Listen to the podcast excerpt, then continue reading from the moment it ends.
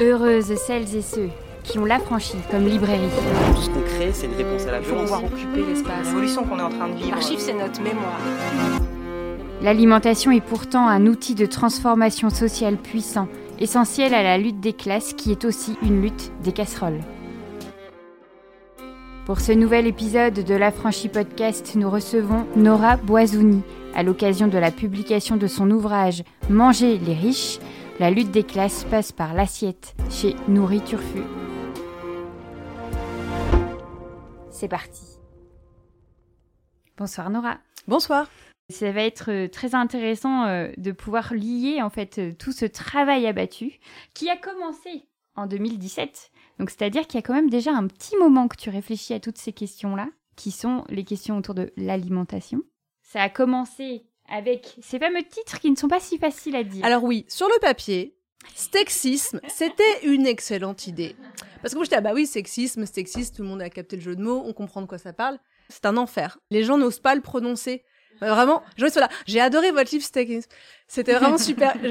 Encore ce matin, quelqu'un m'a dit ça. Vraiment, j'ai offert à tout le monde euh, Sexisme. Euh, et donc, c'est parce que c'est stéquissime, ou stéquisme, ou, sté- ou plein d'autres trucs. Et je me dis, mais ça- pour moi, c'était tellement une bonne idée. Heureusement, malgré tout, il y a un sous-titre. Donc, tu, viens de parler de sexisme, en finir avec le mythe de la VG et du viandard, mais qui était précédé, en fait, de... Encore pareil Donc, ça s'écrit F-A-I-M-I-N-I-S-M-E, E, et les gens me disent, ça se prononce féminisme ou féminisme. Euh, je suis là, bah, oh, maintenant je dis comme vous voulez. Mais encore une fois, bah, on a faim, donc féminisme. Donc, euh, voilà, le troisième, il n'y a pas de jeu de mots parce que je me suis dit, c'est pas possible, on va pas non plus, j'en ai marre d'expliquer mes titres. Donc, féminisme, effectivement, quand le sexisme, et pas le sexisme, passe à table.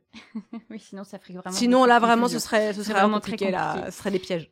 Et donc, euh, nous te recevons à l'occasion de la sortie du troisième, Manger les riches, la lutte des classes passe par l'assiette.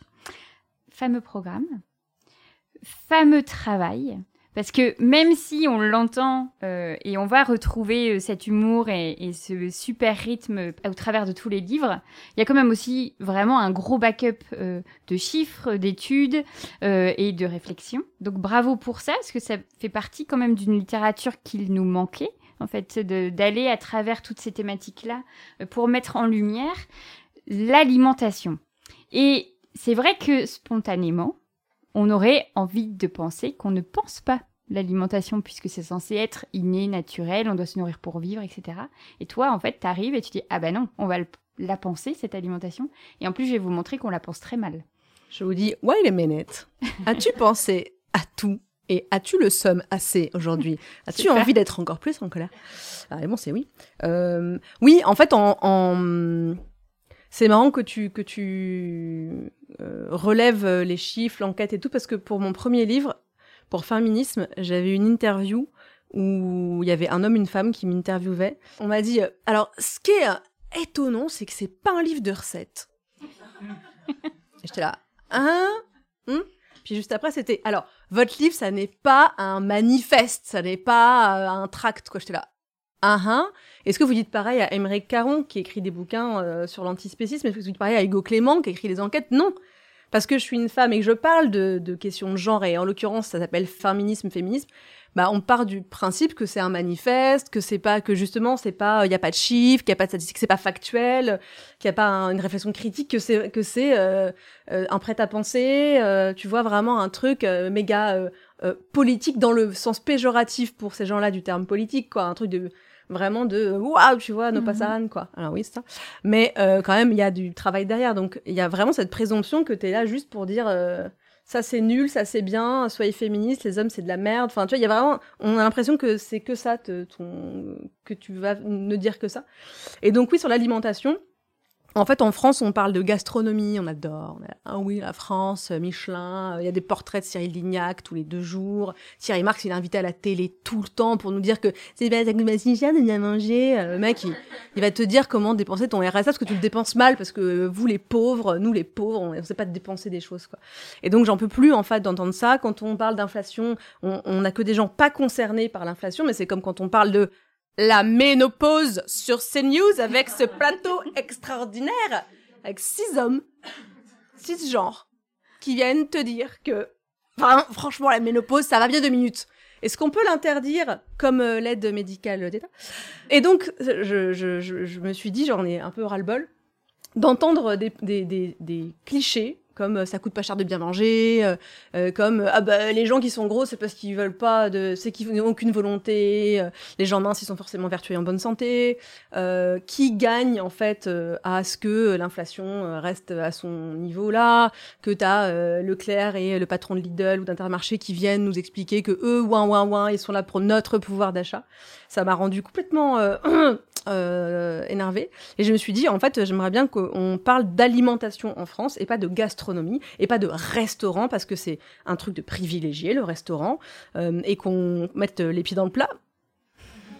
Lol. Euh, non, non, vraiment, j'ai envie de poser des questions qui fâchent aussi. Euh, et en France, euh, parler d'alimentation, c'est pas bien vu parce que c'est trop vulgaire, vous comprenez, il faut parler des Michelin. Et les Michelin, on parle pas d'alimentation, on parle de restaurant, on parle de chef, on parle de, euh, de, de, de sophistication, d'expertise, on est vraiment dans des trucs, voilà. Et il y a un côté très... euh, on met un voile, on jette un voile pudique en fait sur euh, la question de la consommation alimentaire. En fait, c'est ça, parce que on, on cloisonne beaucoup, quoi. C'est-à-dire qu'on va parler de la conso. Ça reste dans les trucs de conso. Vous voyez, euh, on a des gens qui viennent en plateau à France 2 vous faire un petit plateau avec euh, les chiffres de l'inflation et le riz a pris tant et tout. Et ou alors on va un sujet sur les restos du cœur. Et puis c'est tout, quoi. Et on va pas chercher plus loin. On parle pas de ce que c'est l'aide alimentaire. On parle pas de qui en profite de l'aide alimentaire. Et, l'État en premier, les entreprises ensuite. Donc, euh, non seulement les concernés n'ont pas la parole, mais en plus le système alimentaire global, en fait, personne n'a envie d'en parler dans des médias mainstream et de corréler ça à d'autres choses. Euh, et donc je- je- j'en avais euh, vraiment ras-le-bol. Euh. C'est dans l'histoire de ma vie. J'en ai ras-le-bol. J'ai la chance de pouvoir écrire des choses et de, de faire des recherches. Ce qui m'a intriguée, euh, évidemment, c'est donc ce que je disais, ce- cette façon en fait de remettre la pensée au cœur de ce- cet élément central de nos vies.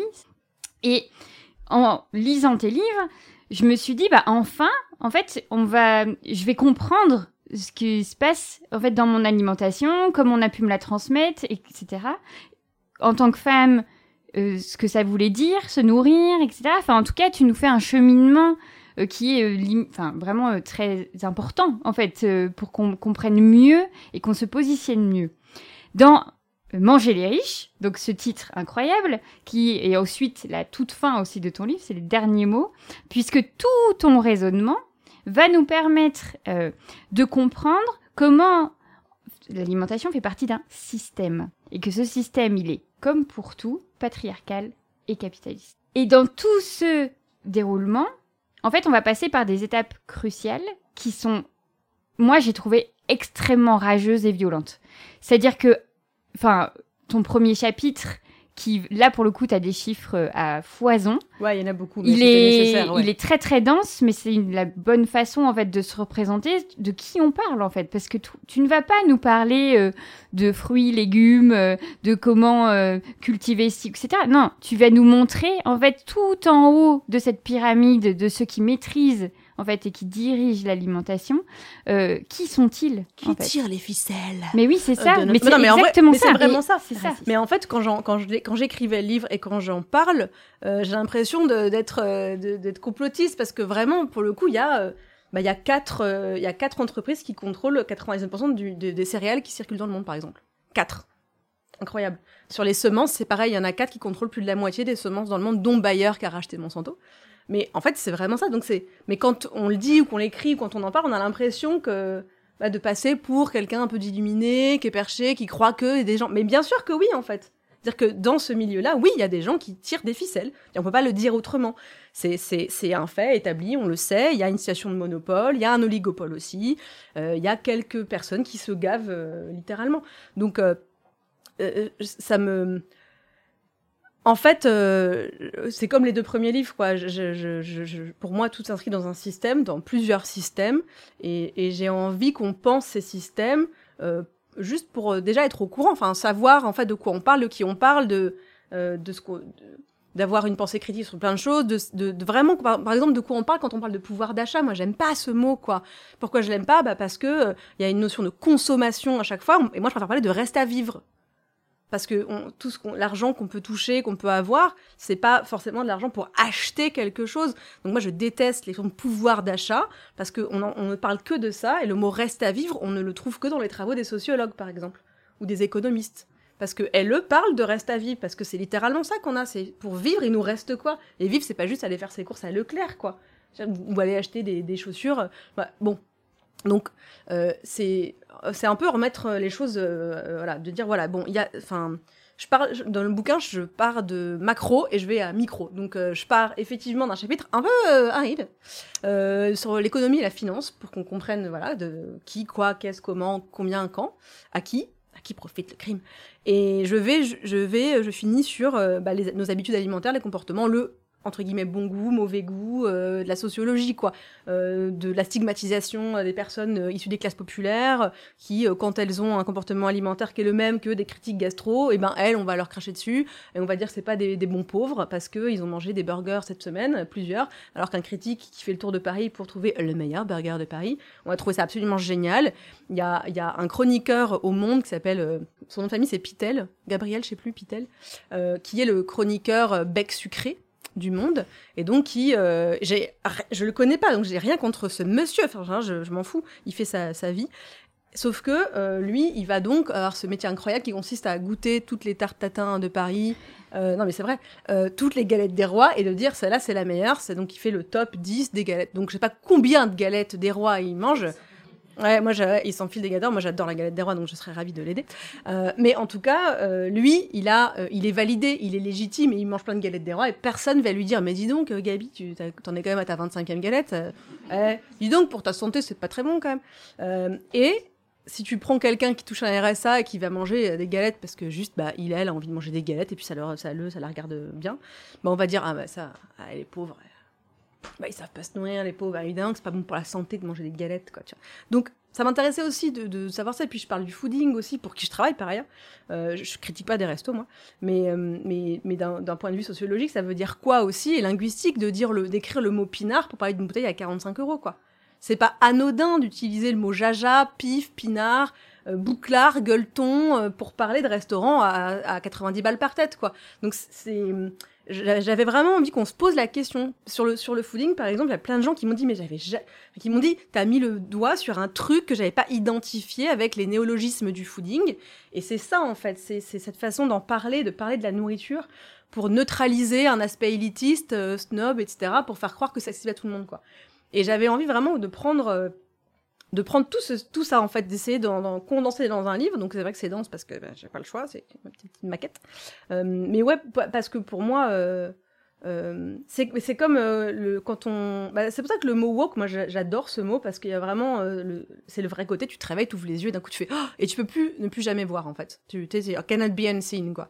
Et quand je fais des conférences sur le genre et l'alimentation, je montre des publicités et je les commente, on les commente ensemble et tout, on les décrypte. Et, euh, tout, et dans la salle, il y a toujours des gens qui sont là. Oh, mais j'avais jamais remarqué qu'en mm. fait, il y a tel mot qui revient, telle musique, euh, la voix suave qui dit mm, envoûtant, une saveur inoubliable. Voilà. Et il y a toujours avec des voix comme ça, et puis quelles couleurs sont utilisées, les gros plans sur la bouche des femmes, sur les yeux, les pupilles dilatées et tout. Et plein de gens viennent me voir me disent mais en fait, c'est fou, j'avais. Bah, c'est fait exprès, la pub ça dure 5 secondes, on n'est pas là, on met pas pause pour décrypter faire alors attention, parce que je viens de voir cette pub McDonald's. Et moi j'aime bien montrer ça, vraiment. tu mets tes lunettes euh, comme tu mets tes lunettes du genre, tu mets tes lunettes aussi de lutte des classes, euh, et tu fais genre ah bon, bah alors ça en fait, j'avais jamais fait gaffe, mais maintenant que tu me le dis, maintenant que je l'ai lu, maintenant que je l'ai écrit, je ne vois que ça quoi. Et c'est ça que j'aime bien, parce que moi ça me. En fait, quand j'écris des livres, je vais un peu chez, chez l'ophtalmo, quoi. Je me fais un peu corriger la vie sur des trucs, et après, je dis, tenez, voici des lunettes aux gens, des lunettes pour manger les riches. Euh, avant de continuer de rentrer euh, plus en profondeur euh, dans ton dernier livre, je me suis aussi intéressée, je me suis posé la question de comment, en fait, ton cheminement, parce que on peut comprendre l'arrivée de féminisme, féminisme, suivi ensuite par sexisme, mais en fait, ce sont de ce fait les études, enfin la question des féminismes, du genre qui t'ont d'abord percuté et qui ensuite sont arrivés, euh, est arrivée la lutte des classes, où tu avais déjà ce projet des trois livres. Parce que en fait, j'ai l'impression que euh, de- depuis MeToo, etc., en effet, y a, on, on, on pense par les féminismes et, et c'est bien heureux, euh, cette idée des féminismes se développe et englobe de plus en plus de causes et de, et de luttes, etc. Mais j'ai aussi l'impression que les luttes des classes, elles arrivent vraiment en tout petit, en fait, dans ce, cet endroit-là. Et donc, voyant euh, évidemment euh, l'importance du travail que tu as mené ici, euh, c'était ton plan de le faire en trois, où en fait, tout comme moi, à un certain moment, tu t'es dit, non mais il nous manque un axe, il nous manque une lunette là en fait. Je vais pas faire semblant que c'est moi qui ai eu l'idée du premier livre, c'est Nourriture Food qui est venu me chercher en me disant T'écris sur le genre, t'écris sur la bouffe, tu veux pas faire un truc qui parlerait de genre et de bouffe J'ai dit Ok. Sexisme, c'est moi qui ai eu l'idée d'en faire un deuxième.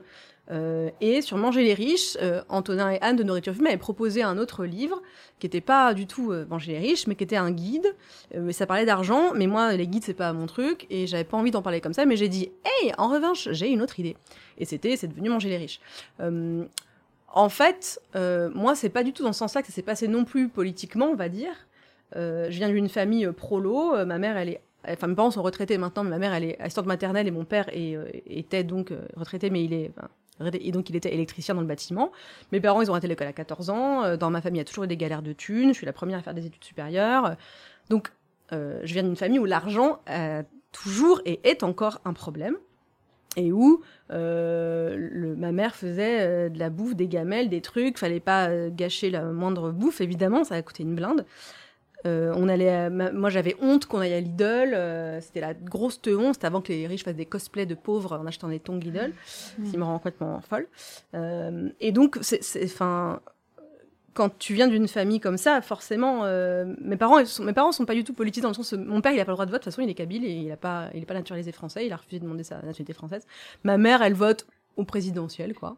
Pas, ailleurs, quoi. Peut-être municipal, vite fait.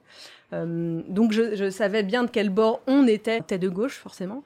Euh, mais moi, j'ai- enfin, vu que j'ai pas été dans une famille où on lisait les journaux, euh, on n'écoutait pas France Inter ou quoi, enfin, tu vois, et, et ni une famille syndicaliste ouvrière, donc ni le côté culture légitime euh, de la bourgeoisie ou de, la classe moyenne, euh, ni le côté ouvrier en lutte syndicale et tout, quoi. Donc, euh, j'ai pas du tout été politisée chez moi, mais il y a quand même un truc où tu vois bien d'où tu viens, tu vois bien les injustices et la différence, surtout quand j'ai, quand j'étais au lycée, parce qu'au lycée, je suis passée, j'étais à Chantilly, Chantilly, ville du cheval, ville d'Éric Verte, ville de droite, où tout est magnifique et propre et ah, waouh, et où tout est, et où j'ai découvert ce que c'était que d'avoir des amis qui ont une piscine et dont la mère ne travaille pas parce que le père est pilote d'avion, quoi. Et non, mais pour de vrai. Et euh, du coup, la, la maman de- d'une de, d'une de mes amies, sa mère passait ses journées euh, à boire comme dans les séries américaines. Et à- ou alors elle allait euh, se refaire faire une permanente, les ongles, des massages. euh, Enfin vraiment ce que moi j'ai vu dans les dans les séries américaines quoi. Que je, enfin je savais pas que ça existait en vrai quoi. Je pensais que c'était qu'aux États-Unis. Et, et donc là j'ai découvert ce que c'était euh, bah, les riches vraiment parce que le, toute ma scolarité il y avait des gens plutôt classe moyenne, il n'y avait pas de riches. Euh, il y avait une- peut-être une petite bourgeoisie de temps en temps, mais on était tous des enfants d'ouvriers. Euh, et donc, mais voilà, donc ça heurte. Enfin, tu t'es forcément confronté à ça, donc euh, tu, tu développes une conscience politique. euh, c'est obligatoire. T'as quand même quelque chose en tête. Donc j'avais cette conscience-là, mais c'est vrai que le fait, euh, je je m'autorisais pas à lire des essais en fait pendant très longtemps parce que pour moi c'était un truc de bourgeois les essais. Je me suis dit que j'ai encore plus de la sociologie, tu vois. Je me dis j'ai pas les j'ai pas les codes, j'ai pas fait les études pour. euh, Il y a du name dropping, j'ai pas lu, euh, je sais pas qui est Bourdieu. Enfin toi j'étais là genre de quoi tu me parles? Moi j'ai fait des études d'anglais. J'ai une licence d'anglais, c'est tout. Et, et donc, et, mais on sensibilisait au genre avec des profs, justement, dont je me suis rendu compte après que j'avais un crush parce que bah, elles étaient Gwyn, évidemment, mais tu vois, elles le disaient pas. Donc j'étais là, c'est peut-être ça, en fait, qui. Euh, donc c'était vraiment, vraiment chouette, quoi, de- de- d'en parler. Mais en fait, c'est pour moi, la chose la plus accessible, ça a été les féminismes. En termes de littérature, euh, tu vois, bah évidemment King Kong Theory, comme toutes les féministes trentenaires, euh, tu vois, m'a ouvert les yeux, machin. Non mais tu vois, c'est très cliché de le dire, mais c'est vrai, c'était King Kong Theory, moi qui m'a, waouh, c'était radical pour moi. Euh, alors j'avais lu de trucs avant, j'ai un peu parlé, je traînais avec les Barbiturix à Paris il y a très très très très longtemps, dans les premières soirées qu'on faisait la Flèche d'Or, et donc j'avais été sensibilisée à ça, j'écoutais beaucoup et tout. Mais je lisais pas spécialement des choses là-dessus, ça me semblait un peu trop compliqué, tu vois, parce que T'avais beaucoup de penseuses, mais des, tu vois, Judith Butler, qui comprend Judith Butler en vrai? Enfin, tu vois, tout le monde fait semblant de l'avoir lu, donc c'est assez intéressant. C'est comme Bourdieu d'ailleurs, hein, qui a lu la distinction en entier. Pas moi en tout cas. J'en parle, mais je l'ai pas lu en entier, je, je vais pas faire semblant. Mais donc, Et, en fait, euh, plus, ça va, plus je suis dans ces milieux féministes, et puis euh, voilà, plus je, plus en fait, je me désole de voir que la lutte des classes n'existe tout simplement pas. Enfin, je veux dire, ça c'est complètement passé. Alors, toutes les féministes, elles vont vous dire, alors moi, je vais parler, je vais dire d'où je parle. Donc, c'est le nouveau truc, ça. Apparemment, ça te dédouane de tout. De tout. Donc, je parle, moi, je suis blanche, bourgeoise, machin, j'ai vécu une mes parents font ci, font ça. Et t'as l'impression que, du coup, ça leur permet d'avoir une espèce de totem d'immunité de ne jamais parler de lutte des classes ou bien elles vont pas te dire d'où elles viennent. Donc en fait, t'as toujours une espèce de flou artistique où en fait, quand tu découvres que c'est des, filles, et c'est pas contre elles que je dis ça, mais tu vois, qui sont issues d'une grande bourgeoisie ou de la bourgeoisie et qu'elles qu'elles ont fait Sciences Po, que les parents sont ambassadeurs ou je ne sais quoi, t'es là genre ah, enfin tu tu comprends mieux plein de choses, mais qui sont des non-dits. Enfin, et en fait, la lutte des classes, c'est un, c'est, c'est, d'une part, ça a été un impensé, mais ça n'a pas été depuis le début, puisque t'avais des, des syndicalistes, eux, tu vois, qui en parlaient, et on leur a dit ta gueule, le féminisme, viendra après la lutte des classes, justement. Là, on est en train de retourner le truc. On dit le féminisme, ça doit venir, enfin, comme si on pouvait pas bah, intersectionner tout, en fait, s'il vous plaît. Et c'est pareil avec le- les luttes euh, antiracistes, euh, décoloniales et tout, quoi. C'est censé venir après, c'est censé venir. euh, tu vois, c'est genre d'abord on fait ça, puis après on fait ça, puis peut-être qu'après on fera ça. Les luttes queer, c'est pareil, quoi. Donc, au fond, moi, c'était au début, j'ai vécu du racisme, j'ai un white passing, mais je le vis encore, le racisme. Euh, donc, en fait, moi, c'était avant. euh, Enfin, pour moi, la politique, elle, elle englobait tout ça. Enfin, tu vois, c'est. Mais je trouvais que c'était super dur de de, de se politiser dans le vrai, dans le sens politique, genre gauche, machin, ou droite, ou bidule, parce que pour moi, c'était un truc. euh, J'avais pas les codes, quoi. Et, et là où j'étais, là où j'ai grandi, personne n'était vraiment politisé, quoi. Même au lycée, au collège, il y avait personne qui en parlait. Euh, euh, j'ai fait la manif, euh, tu vois, quand Le Pen est passé au deuxième tour, machin, enfin au premier tour, pardon. Au deuxième tour, Inch'Allah, ça n'arrivera jamais. Euh, mais je trouvais ça assez inaccessible, en fait. Mhm. Alors que pour moi, les féminismes ont été une porte d'accès, justement, à structurer une pensée critique et à lire des choses, à accéder, à parler avec des militants, des activistes et tout, quoi. Et que justement, la lutte des classes, pour moi, est une, brille par son absence dans un nombre de productions féministes, c'est absolument terrible, quoi. Euh, que ce soit des livres ou des festivals, des podcasts, où jamais on parle de thunes, en fait, quoi. Et quand on découvre des girl boss qui traitent hyper mal les personnes euh, avec qui elles travaillent, qu'elles exploitent, euh, ça pique. Ouais. Ça pique très fort. Et il y en a plein qui veulent pas le voir ou Mm. le savoir. Et, et voilà. Et on découvre qu'en fait, bah, euh, on peut être féministe et euh, avoir 12 stagiaires euh, qu'on exploite allègrement. Et, et apparemment, c'est pas très grave.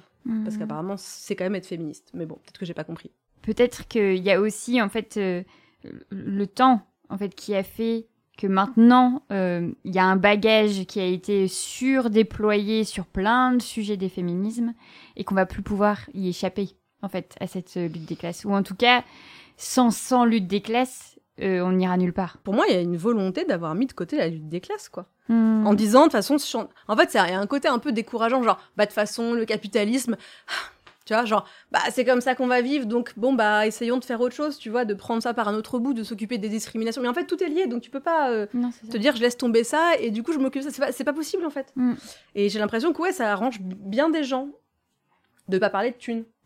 Tu vois, ça arrange bien des gens de pas dire euh, quelles études ils ont fait, euh, combien d'argent ils ont gagné avec tel livre, combien de quel salaire qu'ils ils, ils- ils ou s'octroient dans leur boîte, euh, qui est une boîte apparemment super féministe. Enfin, toi, il y a un vrai truc, quoi. Ouais, Il y a un vrai truc de qui exploite qui. On est vraiment sur ça, tu vois, sur Mm. l'exploitation de, de la force de travail. Qui gagne de l'argent?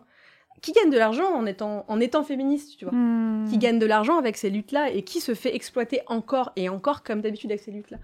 On se dit que dans la mesure où en fait j'imagine que euh, et je vois en fait que tu as un lectorat fidèle, c'est-à-dire que les livres s'enchaînent et donc d'en arriver là, c'est un peu une j'ai l'impression de cette sorte d'apogée où maintenant en- comme tu le disais, on met les pieds dans le plat.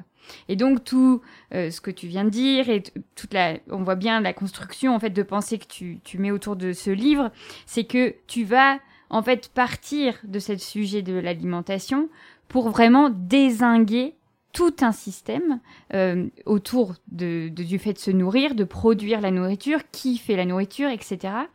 Mais à travers ce prisme-là, en fait, c'est une vraie critique totale et globale de la manière dont on fait société. Et tu vas vraiment aller d'un, de, à chaque endroit de cette énorme chaîne, de cet énorme monde, de, ce, enfin, de tout ce microcosme, même pas micro parce qu'en fait c'est halluciné, enfin c'est très très grand en fait tout ce que tu nous racontes.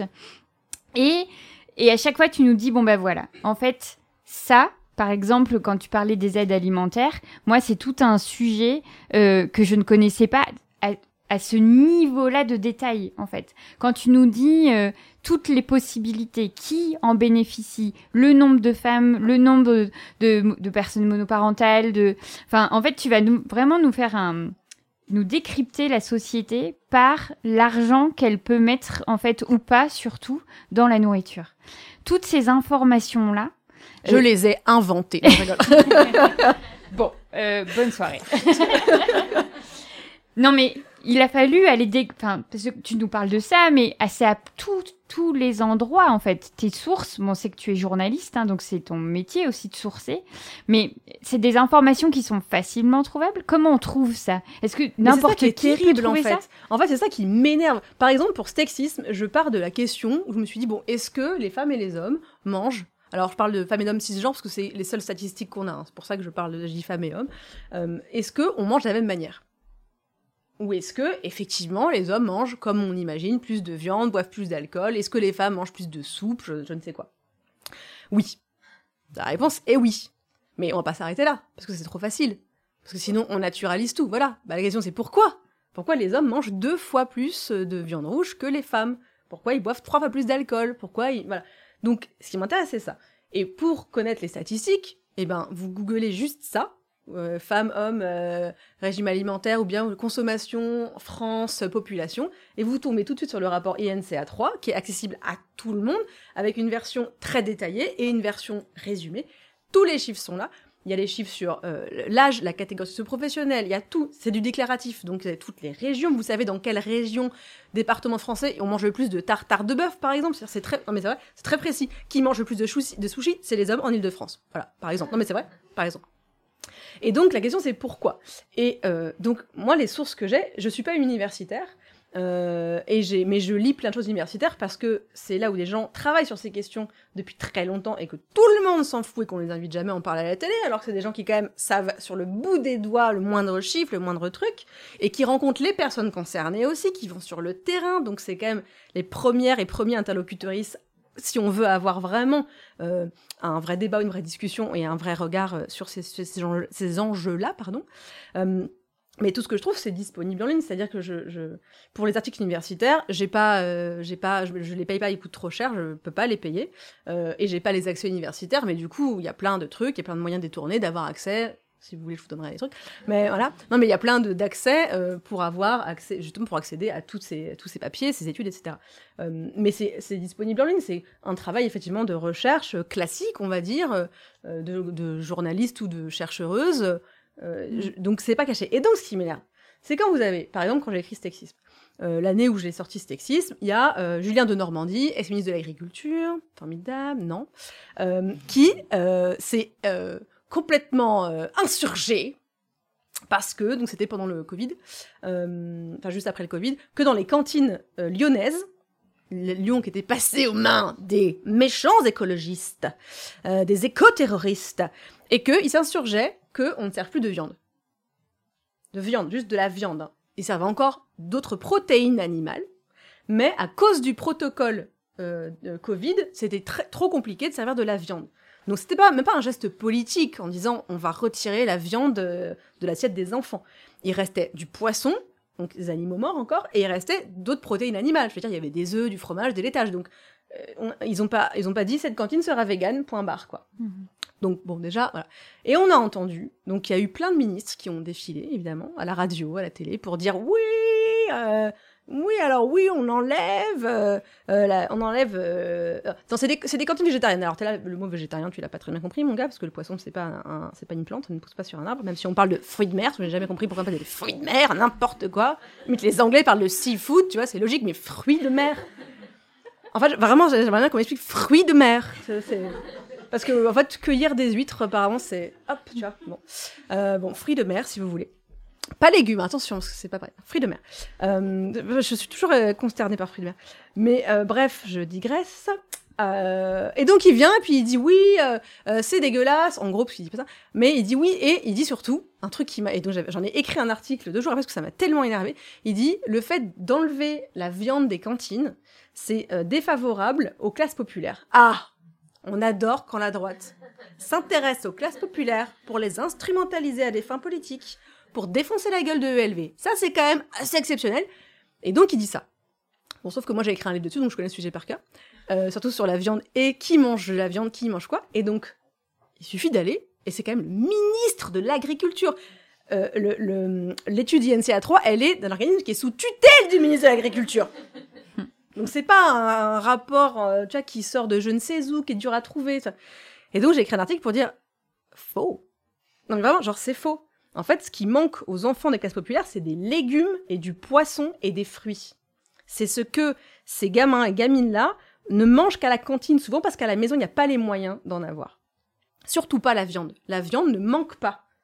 C'est pas le truc qui fait qu'ils vont être en mauvaise santé. Donc le mec, et, et partout, il y a, je crois que Darmanin aussi était passé à la radio sur Inter, en plus, en matinale, pour balancer un truc. Et en face, il y a des journalistes qui, on peut pas tout savoir. Donc moi, je blâme pas mes confrères, mes consoeurs systématiquement, parce qu'on peut pas tout savoir. Vous avez quelqu'un qui est un membre euh, du gouvernement qui vient vous asséner un chiffre. Vous avez personne dans l'oreillette qui fact-check en même temps, à part dans les émissions où c'est fait pour quoi. Et c'est compliqué en direct de lui dire vous mentez, à part si vous connaissez le chiffre. Mais vous m'auriez invité face à. Non, non, je t'aurais dit faux, calme, vous mentez. Non, mais en vrai, c'est ça aussi. Pourquoi on n'invite pas, je sais pas, une chercheuse, un chercheur qui peut lui dire, ben en fait, vous vous trompez, c'est faux, vous instrumentalisez. ça. Donc tu vois. Et donc moi, ça m'intéresse parce que justement, ces sources-là, elles sont disponibles euh, à, à tout un chacun ou presque. Ça, c'est Bernard, c'est le fantôme de Bernard Arnault, de Darmanin qui vient de faire tomber un, un truc derrière, quoi. C'est comme la pluie, c'est la tempête Bernard Arnault. Euh, moi, je propose qu'on donne le nom des riches aux tempêtes. Pardon, mais moi, c'est ma mesure, dans mon programme, parce que c'est eux qui foutent la merde, en fait. Donc, je propose qu'on appelle, euh, tu vois, les tempêtes totales, ou tu vois, des trucs comme ça, ce serait vraiment assez cool de sponsoriser la Coupe du Monde de rugby. Bref. Euh, voilà. Parce que c'est mon projet. Et du coup, euh, et donc je me dis, rendre accessibles ces sources dans des livres qui sont pas des livres genre mono Moi, ça qui m'intéresse parce que acheter un livre, c'est un investissement, ça coûte 15 euros. Mes livres coûtent 15 euros, donc euh, je sais que c'est beaucoup. Euh, mais je touche pas beaucoup dessus. Je touche un- on touche un euro par livre pour vous dire à peu près les auteurs autrices. On touche un euro par livre. Voilà, c'est ça en général. Et sur les poches, on touche encore moins. Euh, mais du coup, je faire un bouquin mono thème, euh, c'est très bien. Mais moi, je, sur des sujets pareils, j'ai envie justement d'embrasser un peu tout, d'englober tout pour qu'on puisse en avoir pour son argent aussi. Et parce que c'est systémique. Et donc j'aime bien l'idée de pouvoir donner euh, des ressources aussi pour les gens qui veulent aller plus loin. Et donc je donne toutes les sources et tout, et je les mets en note de bas de page sur chaque page parce que je déteste les livres où les notes de bas de page sont à la fin, ça m'énerve beaucoup. Surtout quand c'est pas que des, sources, parce que c'est que sources, je m'en fous, je vais les voir à la fin, mais quand il y a des blagues. Du coup, à la fin, t'es là genre. Je comprends rien, tu sais, c'est un cadavre exquis, là, je comprends. C'était pas. Ah, c'était drôle sur le moment, mais là, je comprends. Mais donc, je me dis, voilà, chacun et chacune peut s'emparer de toutes les ressources que je donne parce que beaucoup sont accessibles. Et voilà, et, et si c'est des sujets qui intéressent, et c'est aussi des bonnes ressources pour mes confrères et consoeurs journalistes euh, qui peuvent aller chercher, ou des gens qui peuvent, par exemple, je- dans, dans, dans Manger les riches, justement, je cite beaucoup de médias qui sont très identifiés à gauche, Basta, Bastamag, Reporter, etc., que plein de gens ne connaissent pas forcément, en fait, euh, qui sont des médias indépendants. Euh, et j'aime bien aussi pouvoir montrer que, ben, en fait, les seuls médias qui s'intéressent à certains, certaines choses, ce sont ces médias-là, en fait. Mm. Et que ça donne, euh, ça fait un peu boule de neige. D'autres médias vont s'y intéresser. Par exemple, euh, sur la question de la sécu sociale de l'alimentation, euh, il y a plein de médias indépendants qui en parlent depuis des années. Mediapart l'a fait il y a très longtemps. Là, on a de plus en plus de gens qui en parlent, ou même des médias très locaux. Et justement, c'est ça qui est très intéressant, les, la PQR, les médias, la, la presse quotidienne régionale, pardon, ou la presse locale. Mais on voit qu'il y a, France Inter qui a fait un truc dessus, France Culture aussi. Donc on voit que ça commence aussi à, voilà, à hum, les gens, enfin ça c'est stimulant quoi. Donc j'aime bien euh, me dire que ces sources-là permettent d'aller plus loin, mais, mais je- j'essaye de faire des bouquins aussi où on n'a pas besoin d'aller chercher, euh, tu vois, CF, allez voir, allez voir ailleurs si j'y suis, démerdez-vous avec vos chiffres, et de décrypter les chiffres et de me taper, de me faire faire 45 pages de PDF Mm. pour euh, dégager peut-être trois éléments qui me semblent importants. Enfin, tout est important, mais je peux pas écrire. tu vois. Donc j'aime bien. Et sur, autant sur les deux premiers, sur les questions de genre et d'alimentation, euh, c'est beaucoup de chercheuses euh, canadiens, canadiennes ou des États-Unis euh, qui travaillent dessus, comme d'habitude. Sur les questions de genre, on est quand même assez en retard. Euh, on a des gens qui travaillent en français, mais pas beaucoup. Euh, autant sur Manger les riches, Les infos, vu que genre Greenpeace, on les antenne partout, Oxfam aussi, donc c'est des infos globales. Donc je peux faire un livre qui parle vraiment de manière plus globale, et après je resserre sur la France, sur la sociologie, etc. Mais j'aime bien l'idée de, de me dire que bah, en France, on n'est pas du tout en retard sur ces questions-là, en fait. Ça, c'est intéressant. Politiquement, on n'est pas en retard là-dessus. On a plein de gens qui en parlent, plein de chercheuses qui parlent de ça, plein de journalistes, plein de médias. Mais euh, à la télé, on avait toujours Thierry Marx pour parler de- du bien manger, quoi. Mm. Alors qu'il y a plein d'autres gens à interviewer, euh, plutôt que des grands chefs qui ont plein d'étoiles et plein d'argent, quoi. Et ce qui, euh, euh, de ce fait, euh, par l'étude en fait de tous ces documents, de tous ces chiffres, euh, tu vas euh, en effet, en fait, aller désinguer tous les mensonges, tous les, toutes les, les, informations fausses en Les fait, clichés, en fait, ouais, les, les clichés, etc. Et notamment parce que bon bah voilà, on est très nombreuses, nombreux à être touchés par l'inflation ces derniers temps. Les, livres ont, enfin, les prix des livres ont explosé. Les réimpressions sont beaucoup plus longues. Enfin, rien que nous, dans notre métier, on le voit. Mais alors, faut, enfin, et tu l'expliques très bien, euh, au niveau alimentaire, c'est catastrophique. Il y a un nombre de personnes qui doivent choisir, en fait, euh, le nombre de repas qu'ils doivent faire Un par tiers des jour. Français, françaises euh, se privent d'un repas par jour pour pouvoir soit Quand même se nourrir leur enfant, soit parce qu'ils ont, ils et elles n'ont pas les Mm. moyens de- d'en manger trois, quoi. C'est ça. Et, et on lit ça, donc on lit ces chiffres, on voit en fait l'urgence euh, d'agir, de trouver des solutions, de, de revenir vers des alimentations vraiment caloriques qui vont aider en fait euh, les personnes et non pas euh, juste euh, euh, faire un petit tremplin à un moment donné. euh, oui, on va manger quelques chips et puis en fait on aura toujours faim deux heures plus tard. Enfin, toi, tu, tu nous mets face à tout ça, mais tu nous dis aussi et alors, moi, enfin, je, je crois que j'ai toujours pas euh, digéré cette info, que euh, toutes la- les supermarchés du hard discount, donc euh, Lidl en tête, en fait, sont, j'allais dire un très gros mot, mais je ne vais pas dire ce gros mot, en fait, utilisent Des malotrus. des malotrus, voilà, sont très malhonnêtes et vont en fait user l'argument de l'inflation pour en fait augmenter leur prix.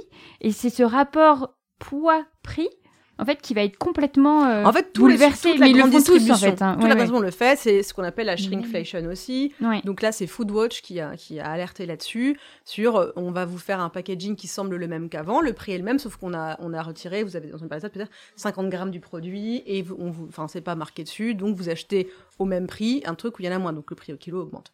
Euh, c'est pas illégal. Parce qu'ils font bien ce qu'ils veulent. euh, Les industriels, ils ont le droit de baisser le truc, ils sont obligés de vous le dire, en fait. C'est à, à nous de regarder. Là.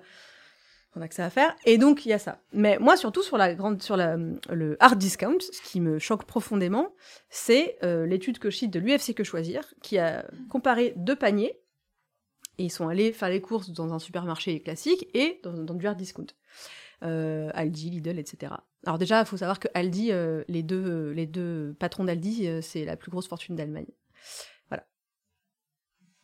Cherchez l'erreur quand même. hard discount, les gens qui vont faire les courses là-bas font devenir milliardaires des gens. Ça ruisselle que dans leur piscine apparemment, parce que ça ruisselle pas beaucoup euh, dans les comptes en banque. Bref, déjà, je trouve ça assez obscène en fait. Enfin, rien que cette idée-là, Mhm. je la trouve d'une obscénité. Et pour moi, ça, ça résume plein de choses. Juste cet exemple-là résume ce qui ne va pas dans le système. Et euh, donc euh, l'étude de l'UFC que choisir, donc deux paniers, ils sont allés voir donc et ils ont remarqué qu'en faisant les courses dans du hard discount, c'est pas forcément moins cher. Et qu'en fait, c'est les marques nationales qui vont être moins chères. Donc en gros, c'est le produit d'appel. Les gens vont se dire ah bah tiens, effectivement, les yaourts sont moins chers euh, chez Aldi que chez Monop, etc. Sauf que les marques qui sont pas des marques nationales vont être plus chères. Et en plus, on a l'impression, quand on fait des courses là-bas, qu'on on en aura pour moins cher, donc on peut se faire un petit kiff, on se dit, bah tiens, je vais me prendre ça en plus et tout. Ou alors, je vais m'en prendre plus. Donc on s'en tire pour plus cher. Donc en fait, c'est complètement contre-intuitif. Je dis pas que c'est systématique, chaque fois que vous y allez, machin, mais en fait, il se rattrape toujours quelque part. Et il n'y a pas que le prix, puisqu'évidemment tout est lié. Je parle aussi des conditions de travail dans le hard discount. Il y a un turnover de dingue parce que les gens sont à tous les postes. Et peut-être qu'il y a des gens concernés ici qui ont travaillé là-bas. C'est une catastrophe humainement, en termes d'exploitation. C'est abominable, en fait. C'est pas pour rien que les gens ne restent pas deux ans, en fait, euh, euh, chez Aldi ou chez Lidl ou quoi. Donc il y a une casse humaine qui est faite, en plus d'être une semi-arnaque, on va dire. euh, on vous fait croire que vous allez avoir pour beaucoup moins cher. Et effectivement, après, la grande distribution, elle s'est gavée sur les marques, sur les, ce qu'on appelle les MDD, les marques de distributeurs. Et là, on l'a vu, il y a aussi l'UFC qui a sorti un graphe il y a pas longtemps, je l'avais vu sur Twitter, où les, les marques nationales commencent légèrement, et ils se sont gavés aussi, hein, parce qu'ils se sont dit qu'on était tous trop cons et connes, parce que ça, il y a l'inflation, donc on sait que ça va augmenter, donc on se dit, bah ok, ça augmente, c'est normal. Mais vu que nous, on peut pas savoir jusqu'à quel point ça va augmenter avant de se faire prendre pour des pigeons, bah ils ont augmenté à donf en se disant, bah nous, on est un peu, c'est la greedflation, ils ont été trop gourmands à tes souhaits en se disant, euh, bah en fait, euh, tu es immortalisé sur ce podcast. Euh, non, on se connaît en plus. Et euh, Marion de la déferlante, mesdames et messieurs. Bref, et non, et, et donc, il se gave, il se gave, et Leclerc, par exemple, entre autres, est venu en plateau dire que c'était pas de sa faute et que lui faisait tout pour que justement les marques nationales, gna gna gna, pour notre pouvoir d'achat, blablabla, sur son cheval blanc et tout. Sauf que quand ces chiffres-là sur les marques distributeurs sortent, ah bah il y a plus personne pour en parler. Parce que tout le monde se dit non, c'est toi qui en profites, non, c'est toi qui en profites, non, c'est toi qui en profites. Ah bah non, c'est toi qui en profites en fait. Et donc là, c'est poup, le numéro demandé n'est plus attribué. Et donc effectivement, aujourd'hui, on voit que les marques distributeurs, elles restent comme ça, elles ont, elles ont augmenté et elles ne redescendent pas. Et c'est terrible parce que même les gens qui avaient les moyens d'acheter des marques nationales, etc., qui regardaient moins que les autres quand ils font leur... Il y a plein de gens qui font les courses sans regarder les prix, hein, euh, il y en a quand même pas mal. Et ben ces gens-là qui ont perdu aussi du, je cite, pouvoir d'achat, en tout cas le reste à vivre était, euh, à cause de l'inflation et autres, moindre, se sont bah, rabattus sur les marques distributeurs, mais qui elles-mêmes ont pris beaucoup. Et quand vous pouvez plus acheter les marques distributeurs, vous achetez quoi en fait? C'est la question, bah vous achetez pas en fait, enfin vous vous, vous démerdez quoi. Vous rognez ailleurs, mais quand vous pouvez pas rogner ailleurs, Mm. vous faites quoi? Et donc moi j'avais envie aussi de, de, de savoir à qui ça profite, enfin qui vraiment nous, qui raconte des mythos en plateau en vrai quoi? Qui raconte, qui raconte des mythos? Vraiment, qui vient nous faire croire euh, qu'il en profite pas? Vous regardez la fortune des, des, de- des géants de l'agroalimentaire Waouh C'est du délire, quoi. Et ils osent venir en plateau dire que, que c'est pour nous qu'ils le font et que eux, franchement, eh, ils se sacrifient pour nous. Mm. Et donc, peut-être qu'on fera un jour une statue à la gloire de, de la famille Leclerc. Euh, Saint Michel-Édouard, Saint Édouard, euh, Saint Michel, je tous les prénoms là. Euh, voilà. C'est des, que c'est des clones en fait, ils ont le même prénom parce que comme ça ils ne confondent pas. Euh, non, non, mais voilà, donc c'est moi ça m'a vraiment, euh, quand je voyais en- les plateaux télé euh, où il y a tous ces mecs-là qui venaient vous dire que c'était pour vous qui faisaient ça et qui faisaient vraiment attention et qui compressaient les prix au maximum, tu vois, parce que vraiment comme ça. Bah c'est faux. Enfin, c'est faux. Puis c'est pas que ça, et le FMI le dit aussi. Enfin, les industriels se sont gavés, la distribution se gave, les agriculteurs se gavent pas du tout, ils se suicident, hein, un par jour. Donc, et ça pareil. On vient jamais, on n'a jamais d'agricultrices euh, en plateau. Ça n'existe pas en fait. On les, les seuls moments où on les voit, c'est l'amour est dans le pré. euh, c'est vrai. Et ça l'agriculture exactement pour serrer la paluche d'Emmanuel Macron et taper le cul d'une vache, quoi. Et pour, et pour surtout, encore une fois, se galvaniser de notre terroir et la France, la ferme France, et vive la France, cocorico, Mm. bleu, blanc, rouge, etc. Regardez, machin. C'est tout. Donc on vient pour un Disneyland de, la bouffe où tout le monde a l'air euh, ravi d'être là et où en fait euh, quand il y en a un qui dit euh, qui insulte Sarkozy ça y est c'est tu vois c'est waouh fait les, gros titres. Mais personne fait les gros titres sur les suicides des agriculteurs ou sur le- le- combien de gens sont RSA sur le surendettement il y a Nicolas Legendre qui a écrit un bouquin qui s'appelle Silence dans les champs que je vous conseille vraiment fortement. Il est shortlisté pour le prix Albert Londres et s'il l'a, ça va, ça va mettre vénère toute la Bretagne agricole et ça va être génial. Et il parle vraiment, lui, il enquête, euh, il, est dans le collectif Splan, qui est un collectif indépendant de, journalistes euh, en Bretagne, euh, qui prennent beaucoup de risques d'ailleurs, qui sont menacés, etc. Et donc, lui, ça fait 7 ans qu'il travaille là-dessus, il enquête justement sur l'agro-business. Et ce bouquin est formidable pour comprendre. Justement, pour moi, c'est un bouquin où on peut aller plus loin. C'est-à-dire qu'on, là, c'est vraiment sur la Bretagne qui est euh, la terre, la ferme France, c'est vraiment ça, le grenier de la France. Et il parle de, de, de tout ça, quoi, la politique, l'argent, le surendettement, mais vraiment, le surendettement, c'est catastrophique, il parle des suicides, du mal-être et tout. Et ça, tu vois, pour moi, c'est aussi ça, c'est mon livre, s'il peut donner envie d'aller chercher encore plus loin, de savoir comment l'agriculture, euh, qu'est-ce que l'agriculture vraiment en France. Ça, je parle des subventions, je parle de la PAC, quoi, un truc pareil, hyper opaque. Euh, sans- non, c'était pas un jeu de mots, arrêtez de rire à chaque fois. non, j'ai écrit Pac-Man dans le livre, ça c'est un vrai jeu de mots, mais Man, M-A-2-N-E, wouh euh, donc voilà, et c'est ça. En fait, j'ai envie que j'ai envie de rendre accessible des choses qui ne le sont pas, dans le sens où elles le sont parce que tous les chiffres sont en ligne, mais où en fait on se dit, et moi la première, je vais rien comprendre. euh. Moi, j'ai fait, j'ai un bac L, une licence d'anglais, donc si vous voulez, la finance et l'économie, c'est- je comprends rien. Et j'ai fait relire le premier chapitre par des économistes et par des gens qui ont bossé dans la finance. Et qui aujourd'hui euh, sont des gros gauchistes, donc euh, voilà, qui, comme quoi parfois on peut en revenir. Euh, non, non, et c'était vraiment intéressant de leur soumettre ça, et ils m'ont dit bah non, ok, il n'y a pas d'erreur, donc j'ai bien fait mes devoirs, donc comme quoi j'aime bien réussir à restituer ces choses-là et les rendre intelligibles et compréhensibles et les ramasser sur un livre en fait. Et après, si les gens veulent aller se taper 45 pages d'un rapport sur la PAC, ben c'est très cool et j'en serais ravie. Mais en tout cas, il y a les éléments principaux qui mettent vénère assez facilement en quelques mm. pages et, et, qui montrent à quel point bah, c'est de l'argent public aussi. Enfin, et à qui ça profite? Bah, ça profite La PAC, par exemple, ça profite euh, aux plus grosses exploitations. 80% de, du budget de la PAC est reversé à 20% seulement des agriculteuristes. Et la Cour des comptes dit que c'est inefficace et que ça donne de l'argent à ce qui est le plus nuisible et le moins durable. Et euh, c'est des primes à l'hectare, en fait. Donc, pareil, c'est, euh, on veut nous faire croire que l'agriculture en France, il y a, vous voyez les pubs, ce qui est bien en ce moment, c'est les publicités pour la grande distribution ou pour des grosses marques nationales et qui montrent, machin, Michel dans une coopérative, il est très heureux. Alors lisez le bouquin de Nicolas Jean, vous verrez si les coopératives c'est vraiment le bonheur. Pareil, on veut nous faire croire en fait que mm. qu'on prend soin des éleveurs, des maraîchères, etc. Et non. Ah, spoiler, la réponse est non. Mais ces gens-là, on ne les voit jamais. Vraiment, on ne les voit pas. Et moi, ça m'a, ça m'a vraiment, euh, franchement, ça m'a buté de de, de, de, de, ne pas les voir quand on parlait de l'inflation. Euh, et on les voit seulement quand euh, quand les médias vont faire des, des sujets où ils vont jeter des tonnes de lait, vous savez, ou du fumier devant telle préfecture, etc. Et en fait, on ils sont vénères. Donc on a juste l'image. C'est comme euh, les militants antispécistes, on les montre que quand ils sont vénères et qu'ils ont jeté du sang sur le pour les pour les faire passer pour des hystéros qui sont complètement débiles quoi, et qui sont des terroristes. Et là c'est pareil, on, fait passer des gens comme ça pour des des débiles ou, bien des, des, gens hyper violents ou trop euh, radicaux et qui n'ont pas de revendications euh, et qui n'ont rien compris en fait voilà mais en fait sans eux on crève littéralement en fait donc c'est compliqué donc j'avais envie ouais de, de, de, de fouiller un peu les poubelles de la France, quoi. Un peu ça, quoi. C'est un peu ça. Et, mm. ouais, les rapports qui ne sont pas enterrés, hein, mais que, mais, dont, mais que personne ne cite jamais. Tout le monde s'en, mm. tout le monde s'en carre. Ben, en tout cas, euh, c'est euh, une bonne façon de comprendre comment on mange, qui nous fait à manger, qui produit cette nourriture, dans quel cirque, en fait, on, on, on est pris, mais avec des conséquences. Enfin, en fait, euh, tu mets beaucoup d'humour, il y a des blagues, il y a un ton qu'on entend hein, euh, en jouer, etc. Mais en vrai, ce livre, c'est un contenu catastrophique. Enfin, l'état actuel euh, en France est à questionner. Il, enfin, il y a un moment donné où c'est pas anodin que ce, ce soit resté un impensé euh, public, on va pouvoir dire ça comme ça, parce que même si tu le dis, les chercheuses ont fait beaucoup de travaux, il y a des disponibilités d'informations, etc.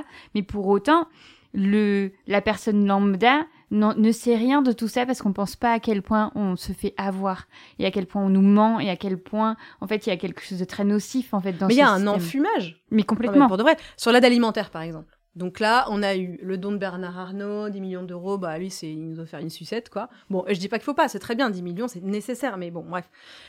Donc, on a les restos du cœur qui ont parlé, et euh, heureusement, en fait, ce don a au moins permis de mettre en lumière euh, l'aide alimentaire, mais jusqu'à un point, en fait, qui était le même point qu'avant, c'est on va leur parler. Le patron d'Astos du Cœur vient dire que cet hiver, ils vont refuser pour la première fois en 30 ans des gens. D'ailleurs, aujourd'hui, sur France Info, est sorti un, euh, un, reportage de Raphaël Godet, justement, qui est allé dans, dans une, antenne des Restos du Cœur, où ça y est, les, les bénévoles doivent refuser des gens c'est horrible. Je, l'ai lu dans le train, j'ai pleuré. Franchement, c'est horrible. Ça m'a mise dans une colère. C'est infâme ce papier. Euh, de, ça retourne les tripes. En fait, c'est atroce. Des gens qui sont, euh, pardon, j'ai pleuré, qui sont à 60 euros près. Et on a en plateau des gens qui sont jamais interrogés là-dessus, tu vois. Concernés ou pas. Des gens qui pâtissent des politiques, quoi. Et on a des gens qui se, qui viennent te dire qui vient te dire ah mais vous vous plaignez ben on nous donne de l'argent tu vois mais quelle obscénité de venir nous dire ça tu vois mm. les conséquences c'est quoi? Et sur les restos du cœur sur l'aide alimentaire en fait enfin pas grand monde sait comment ça fonctionne tu vois pas grand monde sait qui en profite de l'aide alimentaire quoi que c'est défiscalisé en fait alors que c'est obligatoire de donner des invendus y a pas grand monde qui le sait tu vois et j'ai envie d'en parler parce que t'as l'impression que tu sais, l'État, quand ils en parlent, ils sont contents d'en parler, tu vois. Ils sont là, oui, mm. bravo, les restos du cœur, ils vont, ils sont là, alors c'est génial et tout. Mais en fait, vous y êtes pour rien, les gars. Vous n'y êtes pour rien.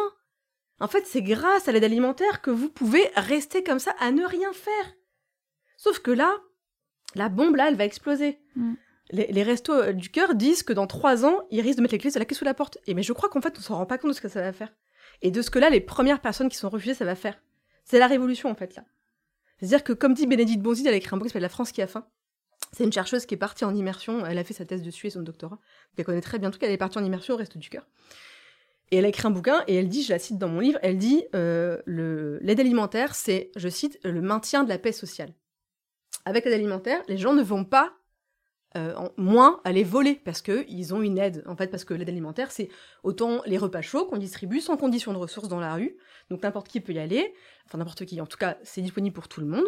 Euh, Il y a les colis alimentaires. Donc vous ne choisissez absolument pas non plus ce que vous mangez. On vous donne un colis et basta. Que vous soyez euh, musulman, musulmane, que vous soyez allergique à le moindre truc, quel que soit votre euh, vos envies, vos goûts ne comptent même pas.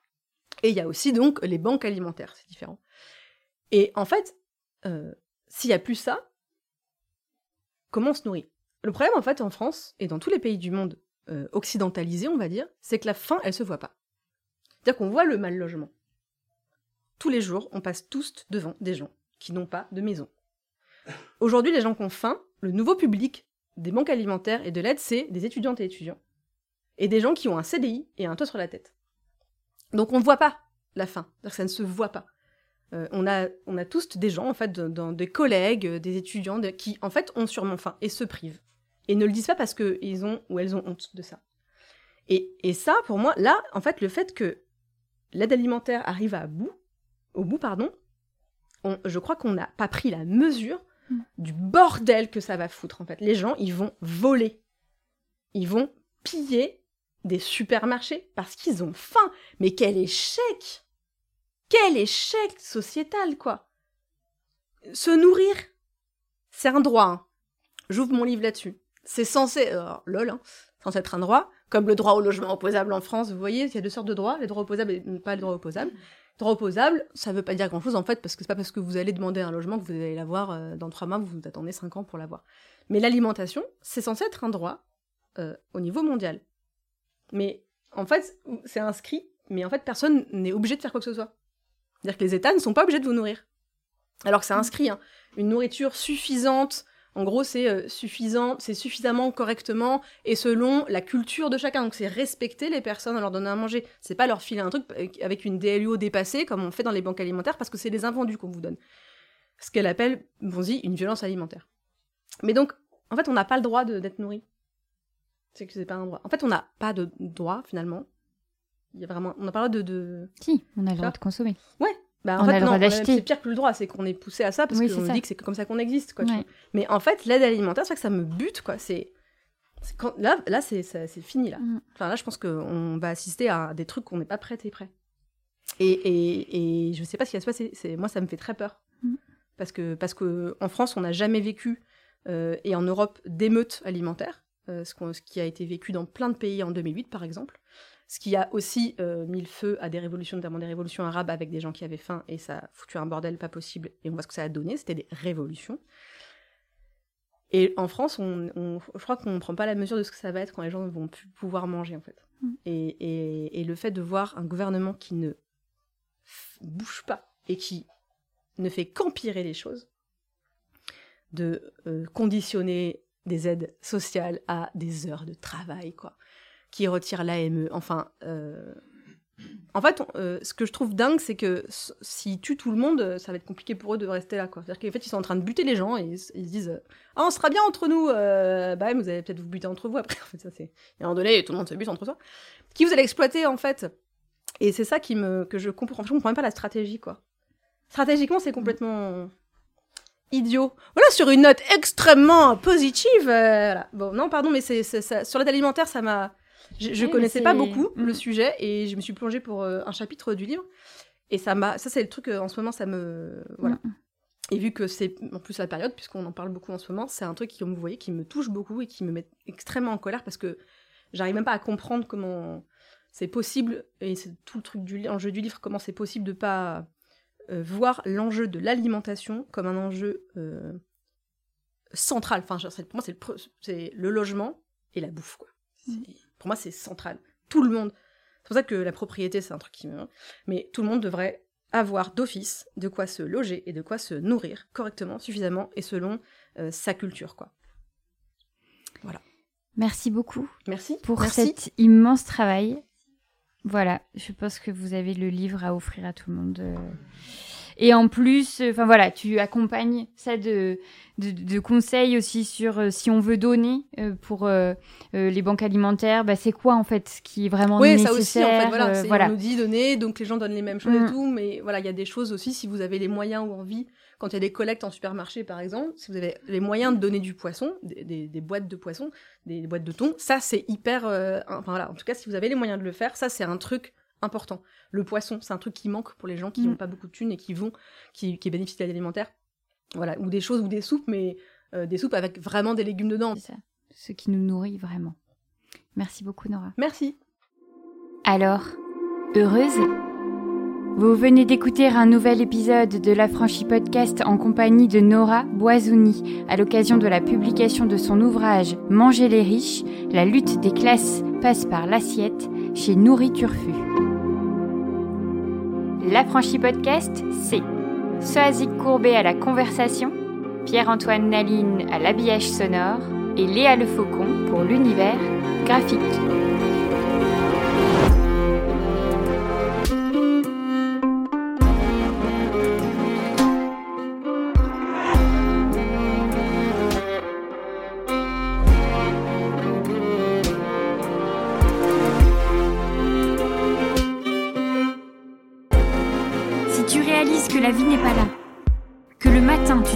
Sans savoir où tu vas, résiste, prouve que tu existes. Avec l'Affranchi Podcast.